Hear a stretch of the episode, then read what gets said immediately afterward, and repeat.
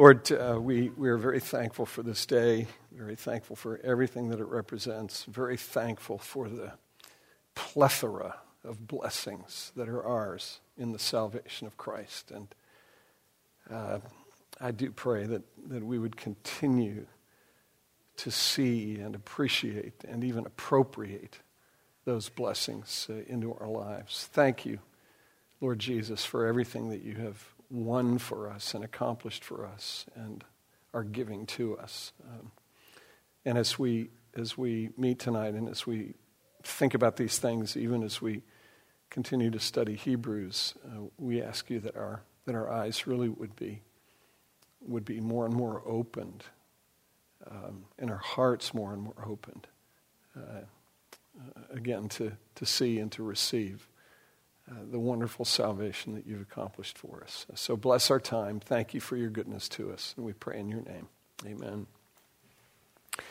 Um, I wanted to. Um, I wanted to take just a, a, couple of minutes at the beginning of the time and um, further illustrate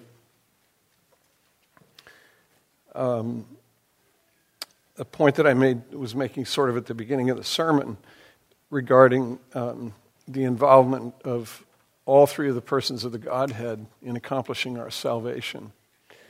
Um, I know we rightly focus on the cross and, and think about um, the second person of the Godhead, the second person of the Trinity, the God man, Jesus, and his life of obedience and his death as a substitute. Um, but I actually I, I had um, in my uh, outline this morning to refer us to Ephesians chapter 1. And I don't know if you've ever, no, ever noticed this um, in, in um, your reading of Ephesians, but there's, there's actually a Trinitarian structure to this first uh, part of this letter. Actually, uh, after the greeting in verses 1 and 2, verses 3 through um, 14 are one long sentence. In our various translations, it's broken up into a number of sentences, but in the original, it's one long sentence. Um, and the structure of that uh, actually illustrates the point that I was making this morning regarding, you know, as I referenced uh, Hebrews 13. Um, and uh, the, the, the, phrase, the blood of the eternal covenant, the Father and the Son covenanting together to redeem a people, and that covenant uh, was sealed uh, by the blood of Christ. That, that was the, the sealing uh, and, and therefore making efficacious or effective that covenant made between the Father and the Son. Well, if you look at Ephesians 1, um, I, I just, I love this. It's it's a beautiful thing. Um, if you look at Ephesians 1, verses uh, 3 through 14, there's, there's a, again, a Trinitarian structure to this, and it, it just underscores this idea that the whole of the Godhead is, is involved in our salvation. Um, verses 3 through 6. Blessed be the God and Father of our Lord Jesus Christ, right? Blessed be the God and Father of our Lord Jesus Christ, who has blessed us in Christ with every spiritual blessing in the heavenly places, even as he chose us in him before the foundation of the world, that we should be holy and blameless before him. In love, he predestined us for adoption as sons through Jesus Christ, according to the purpose of his will, to the praise of his glorious grace, with which he has blessed us in the beloved. So, you know, you've got, you've got chapter 1, verses 3 through 6, focused on the Father.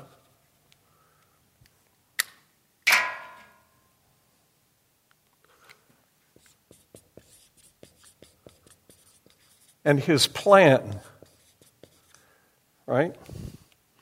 Um, and, you know, we're not going to I want to spend time delineating all the different aspects of, of what it is that the Father purposes to do, but just suffice it to say that it stretches from one end of eternity to the other, right? Chosen in Christ before the foundation of the world, um, that, that we should be holy and blameless before Him, okay? predestined us to adoption as sons. Um, So, so again, it stretches from one end of eternity to the other. And then in verse 7, 1 3 through 6 focuses on the Father, beginning at 1 7 and going through verse 12. There's a focus on the Son and the Son's work. Okay? In Him, we have redemption through His blood, the forgiveness of our trespasses according to the riches of his grace, which he lavished upon us in all wisdom and insight, making known to us the mystery of his will according to his purpose, which he set forth in Christ as a plan for the fullness of time to unite all things in him, things in heaven and things on earth. These are, these are more rooms in the mansion, by the way. You just wander around in the rooms. I mean, identify these particular things and, and just meditate on them and think about them, right? I mean, Christ's the Father's purpose, which Christ accomplishes, extends well beyond you and your forgiveness to the reunion of everything. I mean, it extends to, you know, to, the, to the farthest reaches of the cosmos, things seen and unseen. Colossians 1 um, reiterates that theme that Christ, by his death, has reconciled all things to himself, whether things in heaven or things on earth. I think about my reconciliation, but Christ's work has a reconciling effect that extends well beyond me in, as an individual, though I'm glad that it extends to me as an individual. Okay. Um, verse 11 In him we have obtained an inheritance. There's another room. There's another room in the mansion.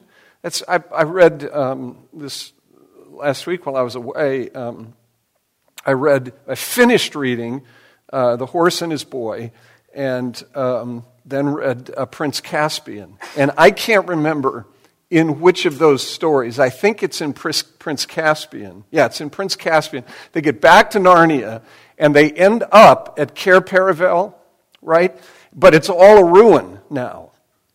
But downstairs, down in the basement, is all of the gold and all of the jewels and their crowns and the special gifts that Aslan gave to them. Right? All this incredible treasure that is theirs. That's a room. That's a room in the house.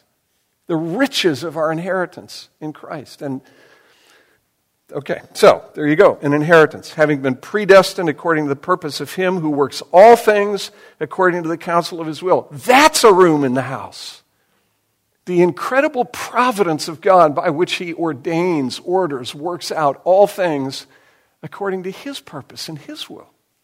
That's a room in the house. That's a great room to be in regularly, right? To be reminded that he's working all things after the counsel of his own perfect will and plan, so that we who were the first to hope in Christ might be to the praise of his glory.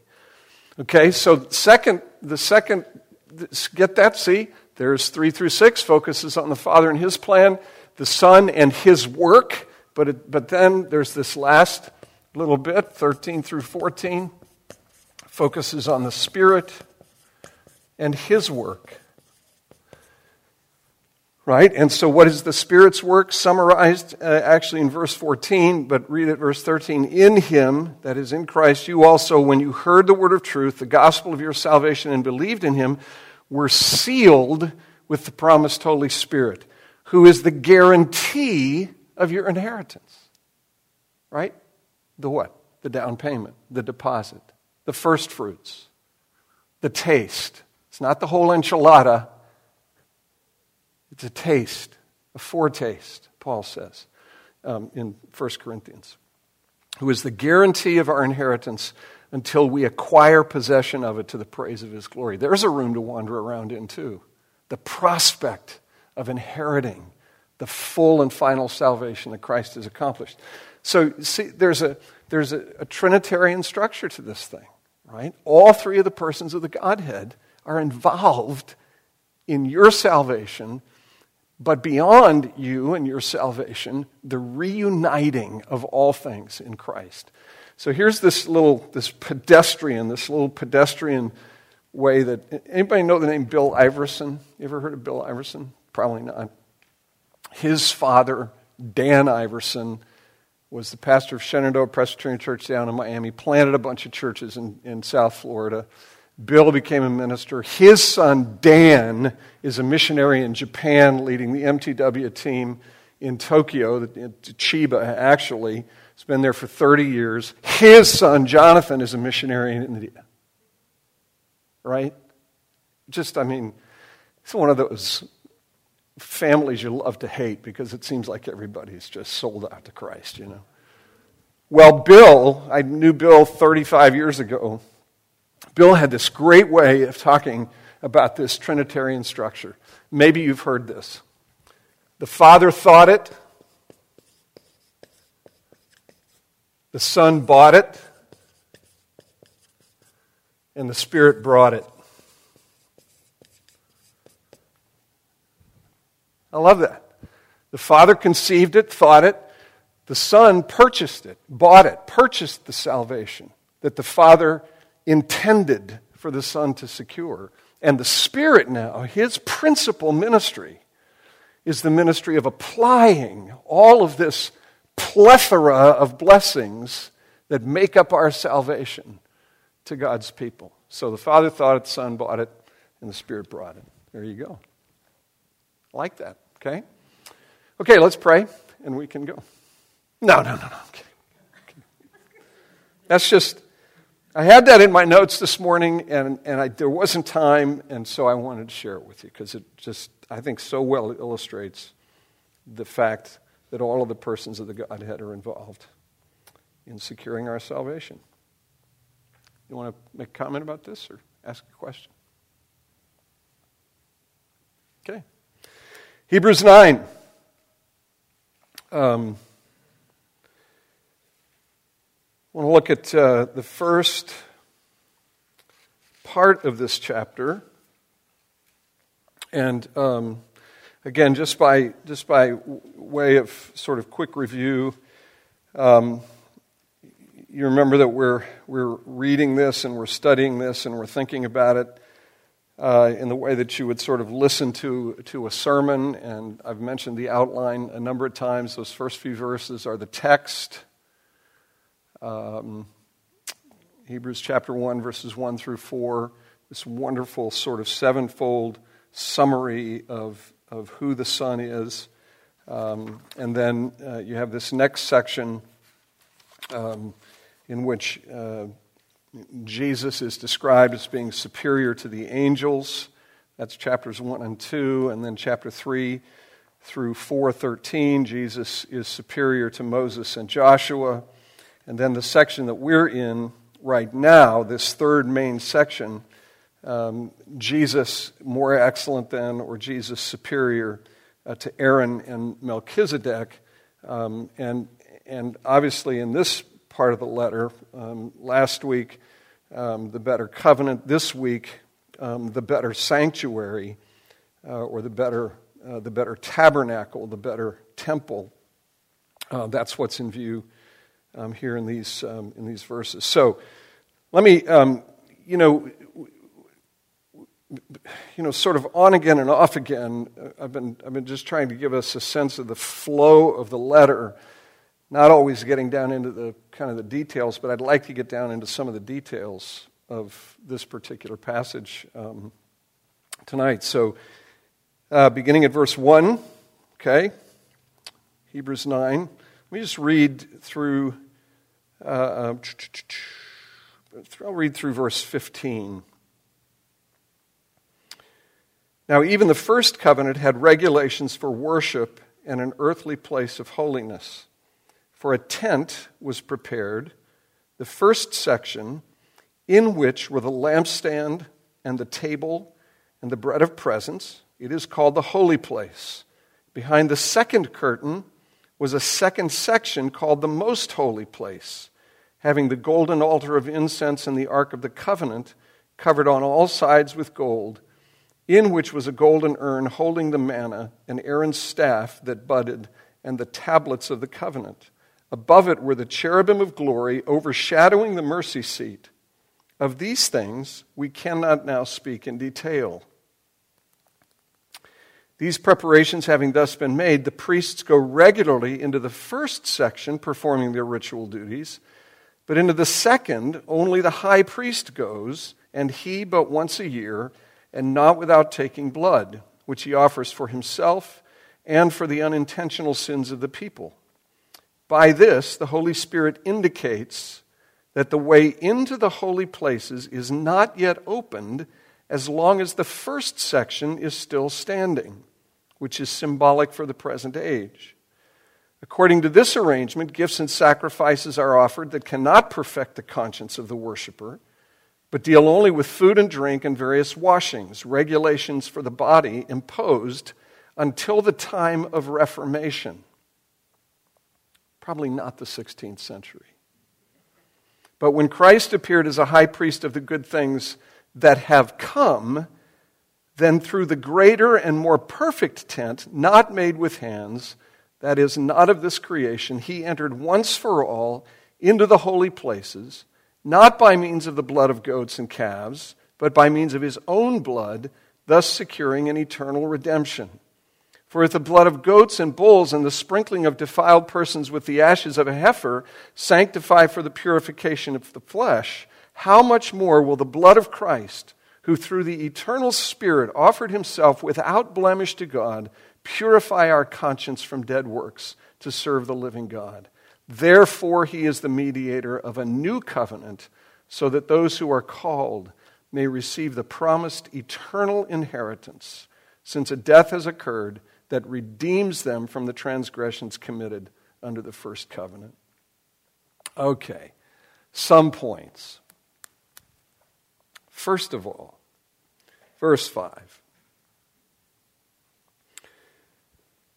Um, above it were the cherubim of glory overshadowing the mercy seat.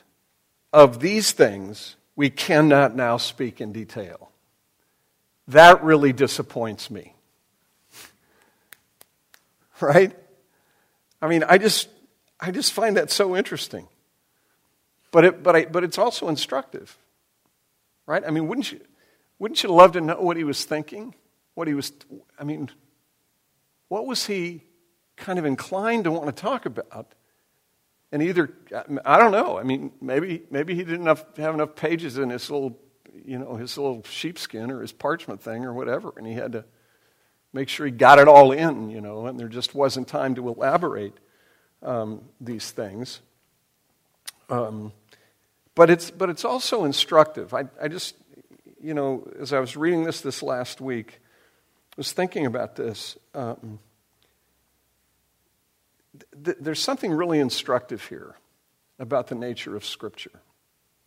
And, and it's this God gives us in Scripture not everything we'd like to know, but He does give us everything we need to know. Right? I mean, the, the writer of this letter is writing under the inspiration of the Holy Spirit. And there are things in his mind that he could have said, but under the inspiration of the Holy Spirit, he doesn't say those things. Things we I'd be interested to know. I mean, I'd be interested to know what he was thinking. So I, that's just a just kind of a little, quick little teaching point. The, the Bible doesn't tell us everything we'd like to know, but it does tell us everything we need to know. And I, you know, I think about the creation. I mean, I get a, I get a Brazilian questions about the creation. Right? I mean, I, I just got a lot of questions about Genesis 1 and 2. a lot of stuff I'd like to know. Genesis 3 and 4 and moving on. Um, but I don't get everything that I would like to have. I do get everything I need to have. And what I get in the creation account is, is a depiction, as I said this morning, I get a depiction in the creation of the infinite personal God who is really there, who is the only adequate and sufficient explanation for everything that exists. In the beginning, God. Right? I, I get an adequate description of the God who is sufficient, or I get, I get a depiction of the God who is adequate to explain everything that exists. And that's a big deal. That's a big deal. Um, I, I, did do a lot of reading. I mean, you know, up late and up early and up in the middle of the night stuff. And um, I took this little book with me called, it's called What's Your Worldview?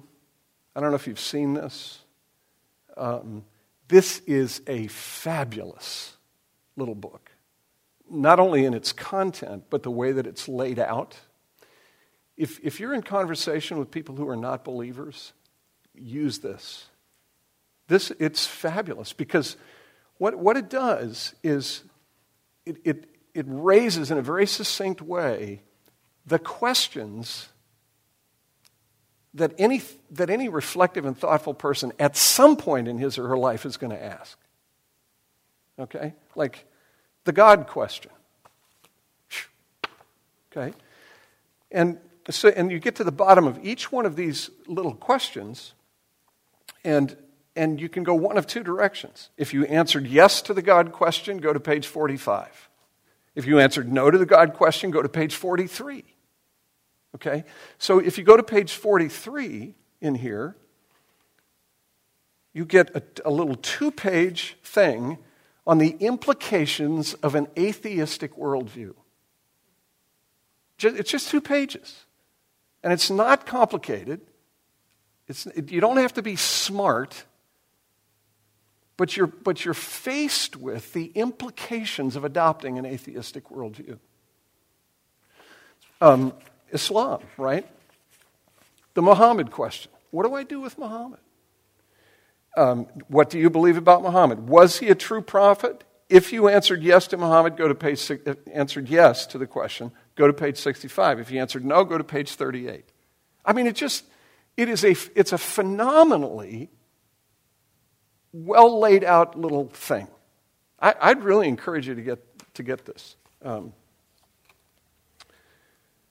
um, and I just I mention this because you know as I'm reading through this thing this last week and kind of following these little trails that go various places, I just I mean it just cements in my head that while I don't know everything I'd like to know about how the creation occurred and you know all, you know, all these questions about Adam and Eve and and you know there's a lot that we don't know. What we do know is that there is one answer to the question what is adequate to account for all of reality? And, and the answer to that question is the infinite personal triune God who is really there, the God of the Bible. That's what we get in Genesis 1 and 2. I don't get everything. I mean, to, to me, the most complicated question in the whole of Scripture is how does a man created in perfect righteousness and placed in a perfect environment commit sin? I get how an imperfect man living in an imperfect world can commit sin. I don't get how a perfect man created in perfect holiness and righteousness and placed in an environment that is pulsating with life and blessedness. I don't get, I, don't get why, how that would happen. But I don't get, I don't get a real answer to that question. What I get is the fact that he did. And the fact that he did is what explains why the rest of us are in the mess that we're in. Right? So I, I, I, what I get in Genesis 1 and 2 and 3 is an explanation that's sufficient to account for everything that's there, and I get an explanation for why we're in the mess we're in. And that sets us on a, on a trajectory, tra- trajectory for the rest of the story of the Bible. Okay? So, and, you know, here in Hebrews 9, I just find it interesting that, um, that the writer of this letter just kind of says, there's a whole lot more I'd like to talk about, but I can't. Don't have time, don't have space, don't have whatever. Um, but what he does tell us, what he does tell us, um, is really significant and really helpful. And that leads me to, to sort of the second thing. Um, and that is these references in the first uh, four or five verses uh, to the architecture of the temple or the architecture of the tabernacle. Okay? Now, this is going to be a groupthink thing. Okay? And uh, this is a closed book test. Oh! Yeah, you know, I'm, I'm kidding. I mean, I'm, I'm kind of kidding. And, and you, you know, we're pretty familiar with this stuff, I think. And, and I got to cheat, right? I mean, I got to prepare my little cheat sheet because somebody's got to know the right answer here, right? So um, here's what I'd like to do I'd like for us to, uh, to create, and I'll, I'll, be the, I'll be the diagrammer. I'd like for us to create, recreate a, a, a picture of the architecture of the tabernacle. Okay? All right, so what do we start with? Okay, outer court. So I'm just going to make a big rectangle, right?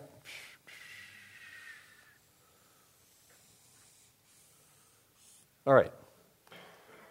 Here's an interesting question Which direction is this thing facing? East. There we go. So this is east. Right? There's something symbolic about that. It's facing in the direction of the rising sun. You know, I think that's cool. I mean, rather than sunset, sunrise, I think that's kind of cool. Okay, so it faces east. I didn't do this. If anybody knows this, this is an extra credit question. You'll get big, big points for this one. What's around the tabernacle? The 12 tribes. That's not the extra credit uh, question. The extra credit, credit question is which tribes are where? Hmm, I don't know. But you got, huh? You got three on each side. There you go. Which three, right? I couldn't begin to tell you. You got three there, three there, three here, and three here. And I think these guys start, and these guys go next, and these guys go next, and then these guys come last with Levitical priests trucking all the hardware in the midst of it all whenever they move. Okay? Okay, so, all right, what, what's next? What else have we got in here? In, okay, outer court. Get the, the outer court. Okay, all right, but we got, we got, I mean, we got the, I mean, we got the, we got the tent, right? We got the tent in here. Okay, there we go. So I'm just going to make some little broken stuff here. This is, those are the entrance points into this, uh, into this thing. All right, what, what else? Anything, anything? What else have we got in here? Wash basin. Where's the wash basin? Bingo. Right there. Right there. Okay? There's the basin. Oh, where's the lampstand? Uh, it's in there. It's in the holy place, which is where? Inside the, t- but on the east side of veil, of the veil, okay? So you got a veil here, as thick as a man's fist, or a woman's fist, right? This thick veil. What's on this? What's on the veil, by the way? Anybody remember? What's woven into the veil? Cherubim. Yeah. Which is like, okay? All right, so lampstand. Lampstand, okay? The lampstand is here on the south side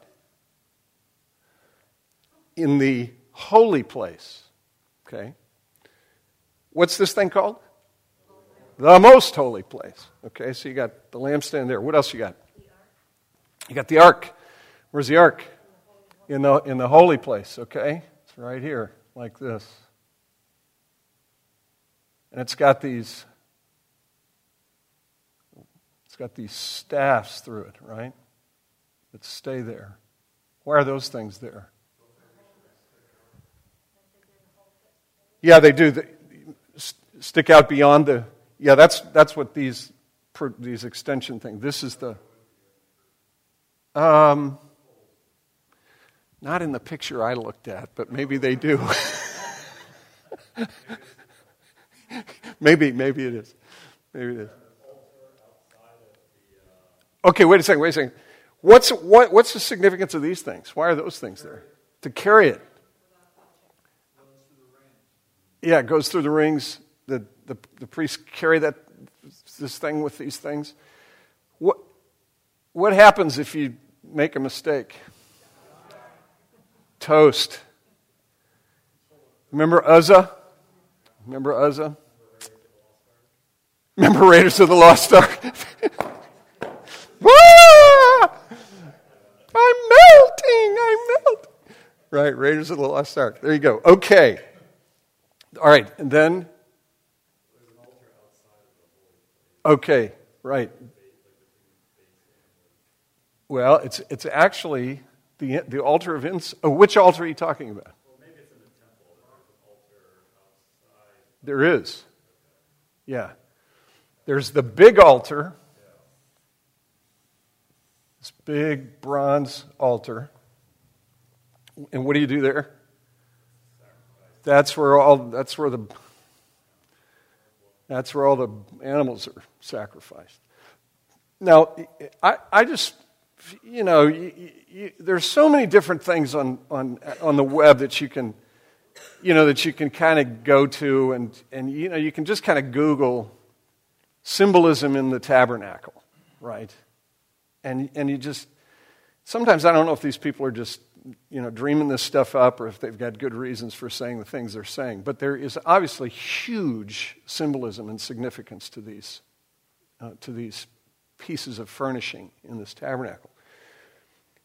I mean, what's the significance of, of the altar and sacrifices?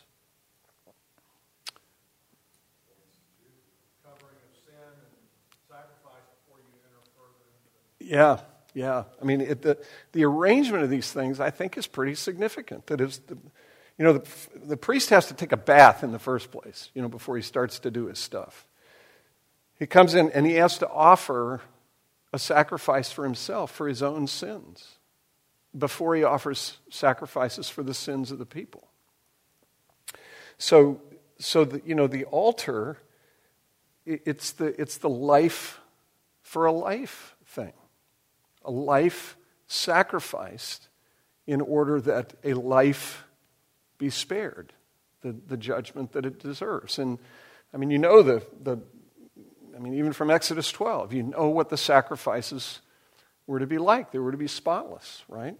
This, the symbolism of spotlessness, which obviously points us to Christ. So there's, there's forgiveness attached to this. Um, and, then, and then the basin is, is cleansing, right? I mean, this is, again, I, I don't want to press these things too far but there's something to, that suggested to my mind that these, these two furnishings in, um, in the outer court sort of point to the, the, the twofold problem that we have of sin the, the, the legal problem of our guilt before God, and the existential problem of, of our uncleanness before God. Right?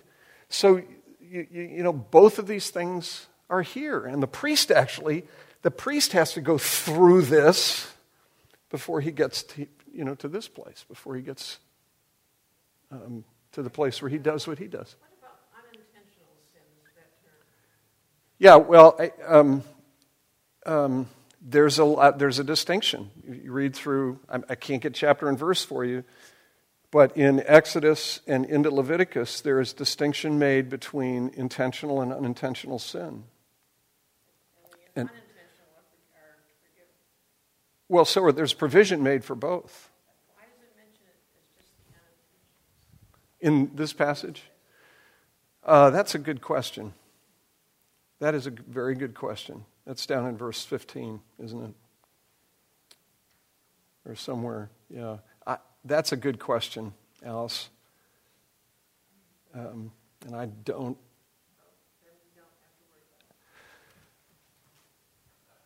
Not in the sense that there's something we need to, you know, to do, right? I, I just find it's, it's a, to me, it's a beautiful thing that God makes provision both for what we do in a willful, presumptive, self conscious, intentional way, and, and what we do that's, that's inadvertent. I mean, when Nadab, this kind of gets us to the, you know, the altar of incense, when Nadab and Abihu offered an, you know, an inappropriate incense on it, they were doing something willful and intentional, and you know, they got nailed.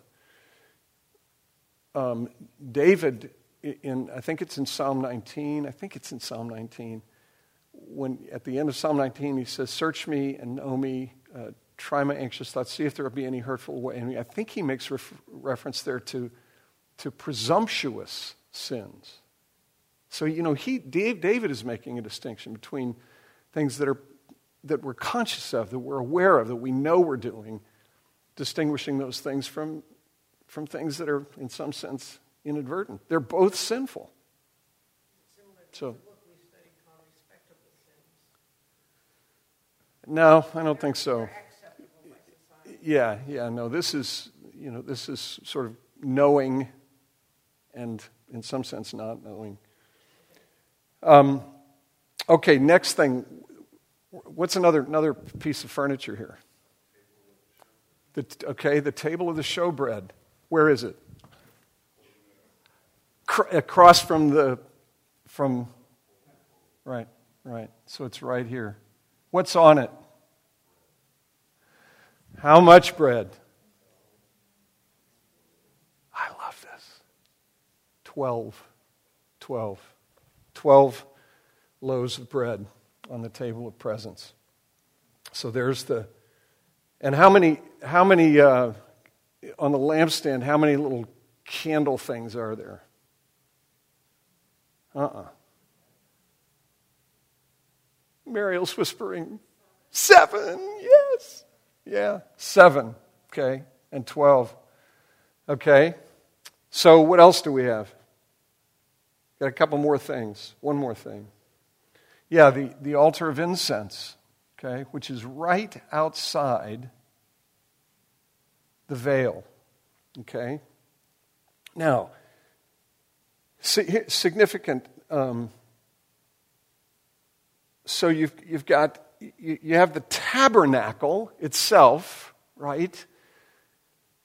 What's, what's the word that John uses in John 1? When he says, when John says, the Word became flesh and dwelt among us. Tabernacle. Tabernacled with us. What, what was the distinguishing, the thing that, dis, that God said would distinguish Israel from all the nations of the earth?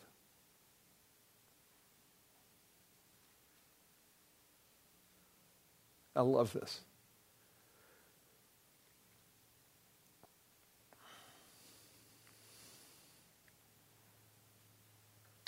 My goodness, am I going to find this?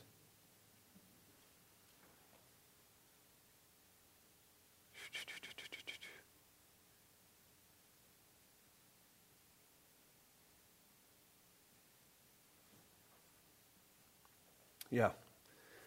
Deuteronomy chapter 7. Um,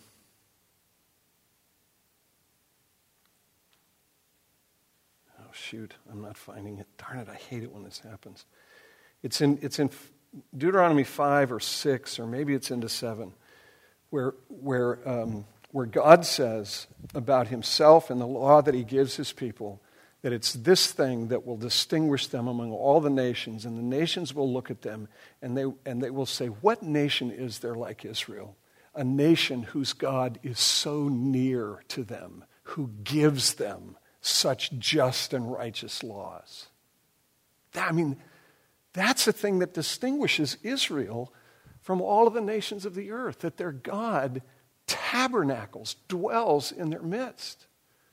And of course, you know, the, the incarnation is the fulfillment of this symbolic thing where, where, where the eternal God comes in human flesh and tabernacles among us. Emmanuel, God with us, God dwelling in our midst, not removed from us, not distant, but near to us. That's the thing that distinguished Israel. That's the thing that distinguishes the people of God. Because what, what, what, else, what else is there about this, this Ark of the Covenant?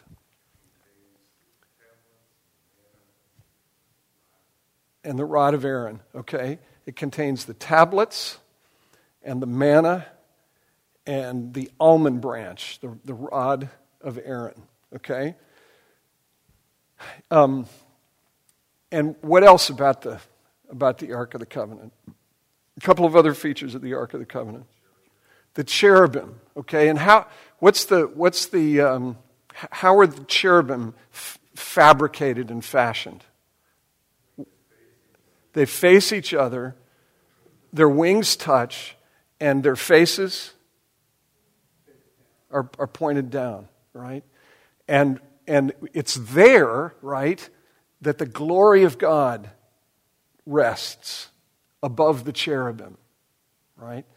And that's, that's all reminiscent of the Isaiah 6 thing, right? Remember Isaiah's vision of God where he sees, he sees the angels, in that case the seraphim, surrounding the throne, with, and they have three three pairs of wings. With two, they cover their faces. With two, they cover their feet. And with two, they fly. And they ceaselessly cry, Holy, holy, holy is the Lord of hosts. Heaven and earth are full of your glory.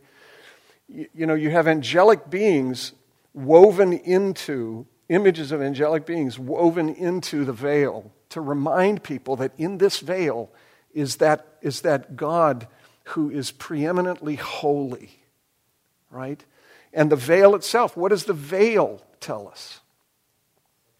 Separation, right?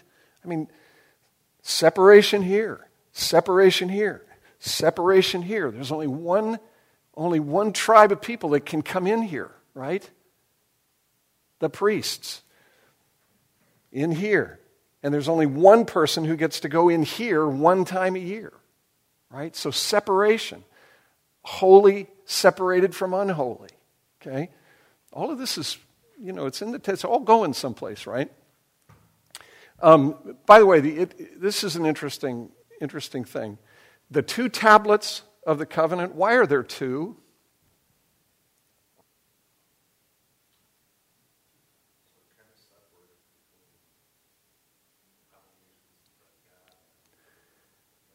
Well, that historically is how the two tablets have been depicted duty to God and duty to man, 1 through 4, duty to God, 5 through 10, duty to man. Actually, they're duplicate copies of the same thing. And the, the reason is this when, when people would make covenants with each other, one would make promises, person A would make promises to person B, person B would make promises to person A, they would each get a copy of that. It's kind of like it's kind of like the law, right? You, you, know, people make promises to each other. You get a copy, you get a copy. But what, what these folks would do is if two kings made an agreement with each other, one's going to do this, the other's going to do this, they would each take a copy of that legal agreement and they would put it, put their respective copies in their respective temples so that their respective gods would be witnesses to the promises made. So that if, if King A violated the stipulations of the covenant, the God of King B could inflict punishment upon him, and vice versa. If King B violates the stipulations of the covenant, then the God of King A can visit judgments upon that king, right? Well, what do you have here? You have God making a covenant with his people. They each get a copy of the stipulations, and both copies go in the same place because God is resting, God's presence dwells above the Ark of the Covenant, and the priests, in behalf of the people, in keeping with the stipulations of the covenant, come into that place to minister according to those stipulations. So they're, they're actually Thank you, Meredith Kline, They're actually, who taught me this in seminary way back in 1975, they're actually copies of the same thing. They're, they're duplicate copies. The two tablets of the covenant have the same thing on them. One is God's copy, and the other is the people's copy, but they stay together in the same place. Okay? Cool little thing, I think. Um, okay, so Ark of the Covenant, angels um, um, facing each other, heads down, symbolizing their awe, their respect for the holiness of God. The altar of incense outside um, the veil, which, um, which is symbolic of what? what? What is the incense symbolic of? You know, yeah, prayers, the, the, the intercessory work of the high priest, okay? The, the, the, the high priestly intercession. That, and, you know, the aroma. I mean, I, I, this afternoon I was trying to find places in the Psalms or other places that, that make reference to the prayers of God's people ascending as a fragrant aroma, right? Couldn't find them, but I think it's there. Um, okay, J- just a couple of other things. I, just find this stuff wonderfully fascinating and significant. What, what is, what, what's sort of the symbolism of the lampstand? Light, yeah, I mean, light. And, and you remember that the priest was to keep this thing constantly lighted. I mean, this, this thing was to be a perpetual thing, right? Perpetual light. So, what did Jesus say when he came? You know, so I'm the light of the world, right? I'm the light of the world. The bread of presence. I'm the bread of life. And, and don't you love that there are 12 loaves? I mean, that's, that's symbolic. It's represented, one for each of the 12 tribes. The, what, you know, what, what is being said in that? Well, that there is a sufficiency for the whole of the people of God. There's enough bread for everybody, right? Jesus, I'm, I'm the bread of life. Okay? Um, so, that, you know, there, let's, see if there's anything else in here I wanted to, um, wanted to mention re- regarding just the architecture of the thing. Um, anything you want to ask about or comment on? Yeah.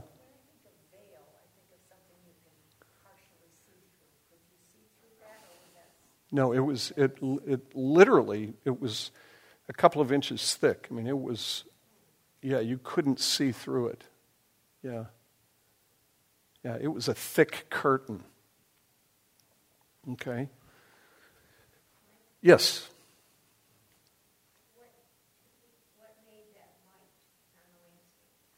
Oil. Yeah. Yeah, there was oil supplied. The priests had to ensure that there was oil supplied to the lampstand to keep those, those lights. And, and, and again, this, the, symbolism, the symbolism of seven, you know, the, the menorah that has seven little, you know, that's the sabbatical pattern. It's, it's completion.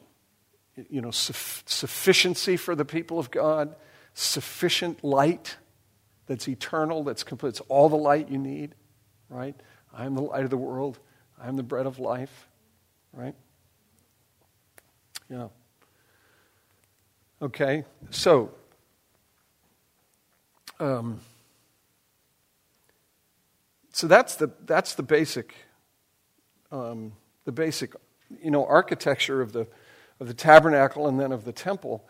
Um, I mean, we haven't you know we haven't talked about the, the high priestly garments, but uh, you man, you should I mean, you want to, that's just a fun read. It's, uh, it's Exodus 28, the description of the priestly garments. Um, you know, the, the, the turban that has holy to the Lord etched across the top, the, the, the breastplate that has the 12 stones, the 12 precious stones that, that are representative, uh, one for each of the 12 tribes, and and the idea that the high priest, as he goes, as he, as he functions as a high priest and goes into the holy place, um, he, he, I mean, I just, he carries, not in his back pocket, but close to his heart, He carries that representation of the people of God into the presence of God, right? I mean, so what, you know, what is all of this stuff doing? And then, and then of course, um, there's one other little, little piece. Almost forgot this. What's the top of the Ark of the Covenant called? The mercy seat, right? The mercy seat. The, um, the Hebrew word, you'll recognize this, maybe. The Hebrew word is kaporet. Kaporet. Kaporet. Does that sound like Kippur? Like it's derived from Yom Kippur? So it's the atonement cover, right? And the high priest, what would the high priest do when he came, when he came into the Holy of Holies, the most holy place, once a year? What did he bring with him? He, he, he brought the blood of, of the goat, of the goat who was slain, right? Remember on the Day of Atonement, Yom Kippur, there were two goats. The first goat was slain, and the blood of that goat was taken into the holy place and was sprinkled on the mercy seat, the atonement cover, atoning for the sins of the people. And then what, what did he do with the other goat? The scapegoat? What, what, yeah, he put, placed his hands on the head of it. I, I know I've, mentioned this, and you, maybe, you remember it. If you read through the first six or seven or eight chapters of Leviticus, over and over again, you'll see, you'll see hands emphasized placed on a sacrifice without explanation. But when you get to Leviticus 16, all of that, all of that putting your hands on stuff through those first seven or eight chapters now comes into focus when the high priest places his hands on the head of the scapegoat and confesses the sins of the people. And the sins of the people are transferred through the high priest to the scapegoat. And then where does the scapegoat go? I mean, this is so dramatic. He goes out into the wilderness. And what does he take with him? The sins of the people. Right? Gone. And what, I mean, what happens to the poor little scapegoat out in the wilderness? There are jackals out there. There are nasty creatures looking for a meal the scapegoat dies. I mean, have I, have I mentioned, um, you know, that, that um, gosh, the, the film um, Jurassic Park? You remember where they, t- they put the little goat in the cage and the, t- the Tyrannosaurus Rex, like, that's it. Poor little goat is gone. But when the goat goes, the sins go. So there's, there's provision made, right? Life given for lives, for forgiveness, and, and the removal of the guilt and the corruption of sin. Okay, it's all, you know, it's all there. Um, very dramatically represent, represented. Okay, so um, so we're we're kind of I think we're doing through these first five verses what what the writer of the letter didn't do right? He didn't take time to talk about all of this stuff. That, that's, I think that's what we're talking about here. But then, um, so then, so that, that's the architecture, some of the symbolism, some of what is going on uh, in the tabernacle. Um, but then verses um, verses eight and nine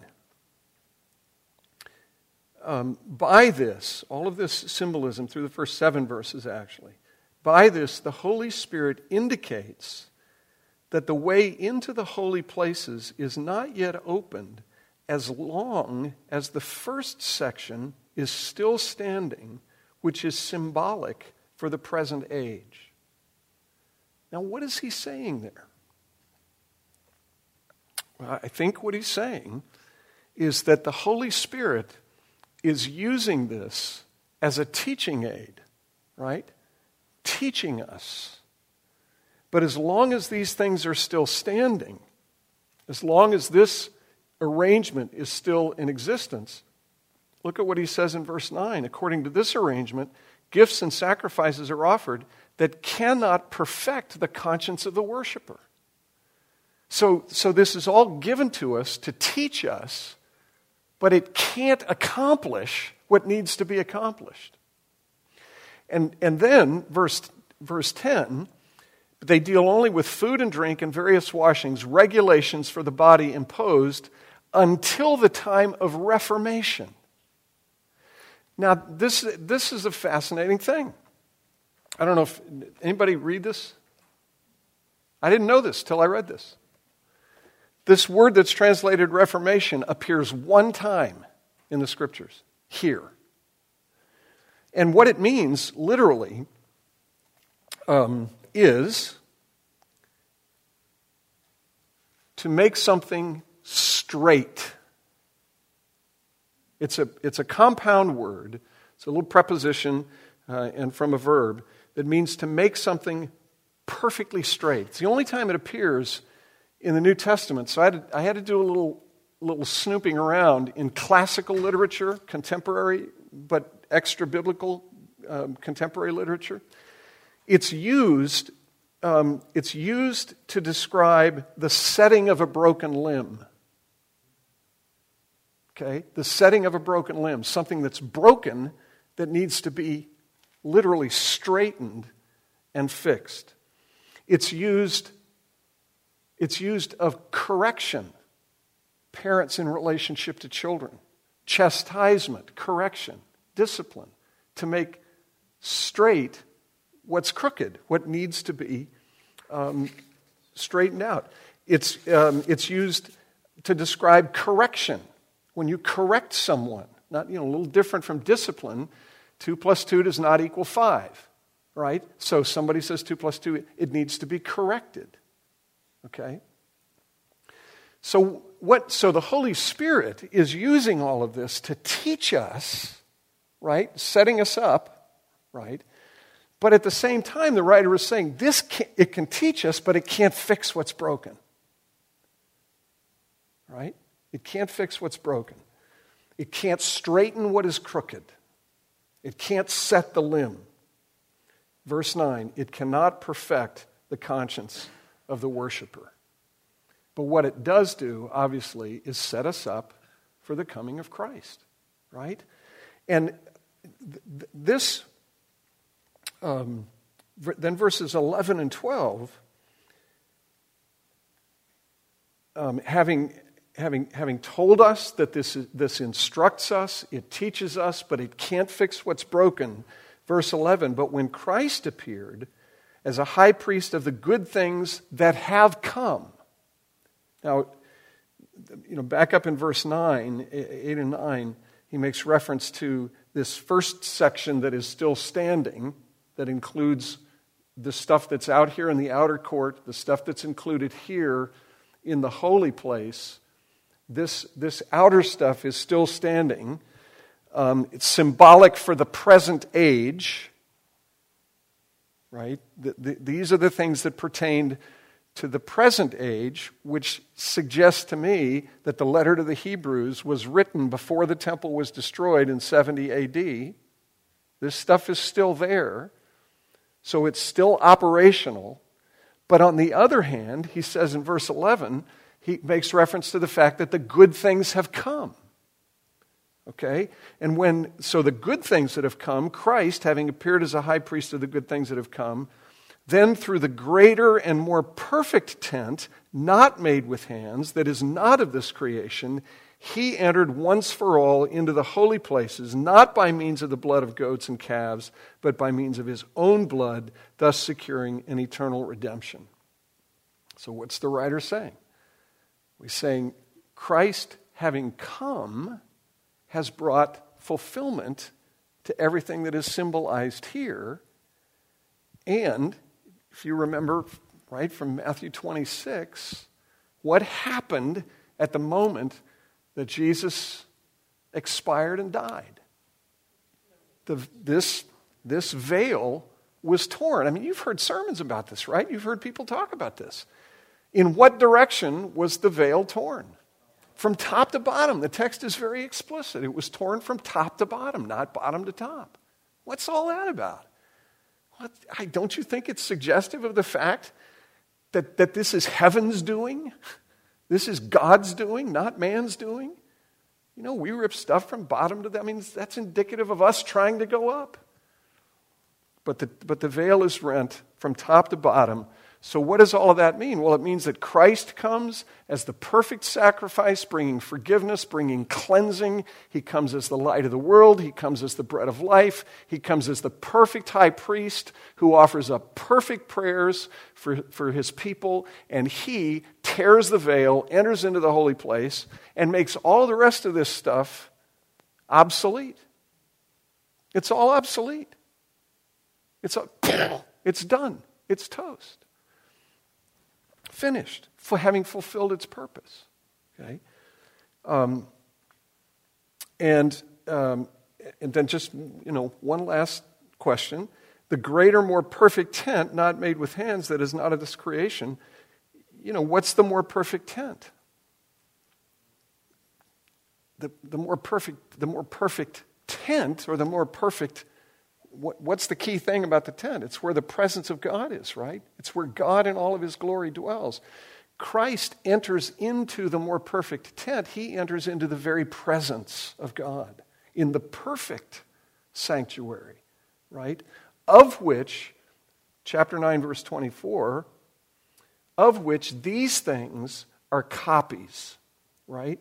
Verse 24 Christ has entered not into holy places made with hands, which are copies of the true things, but into heaven itself, now to appear in the presence of God on our behalf. Right?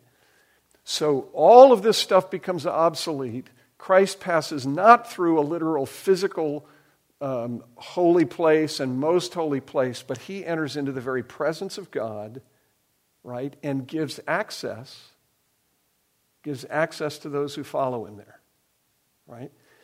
And this, this stuff, the idea that this all gets fulfilled in Christ, becomes obsolete, Christ enters into the more, more, more perfect tent.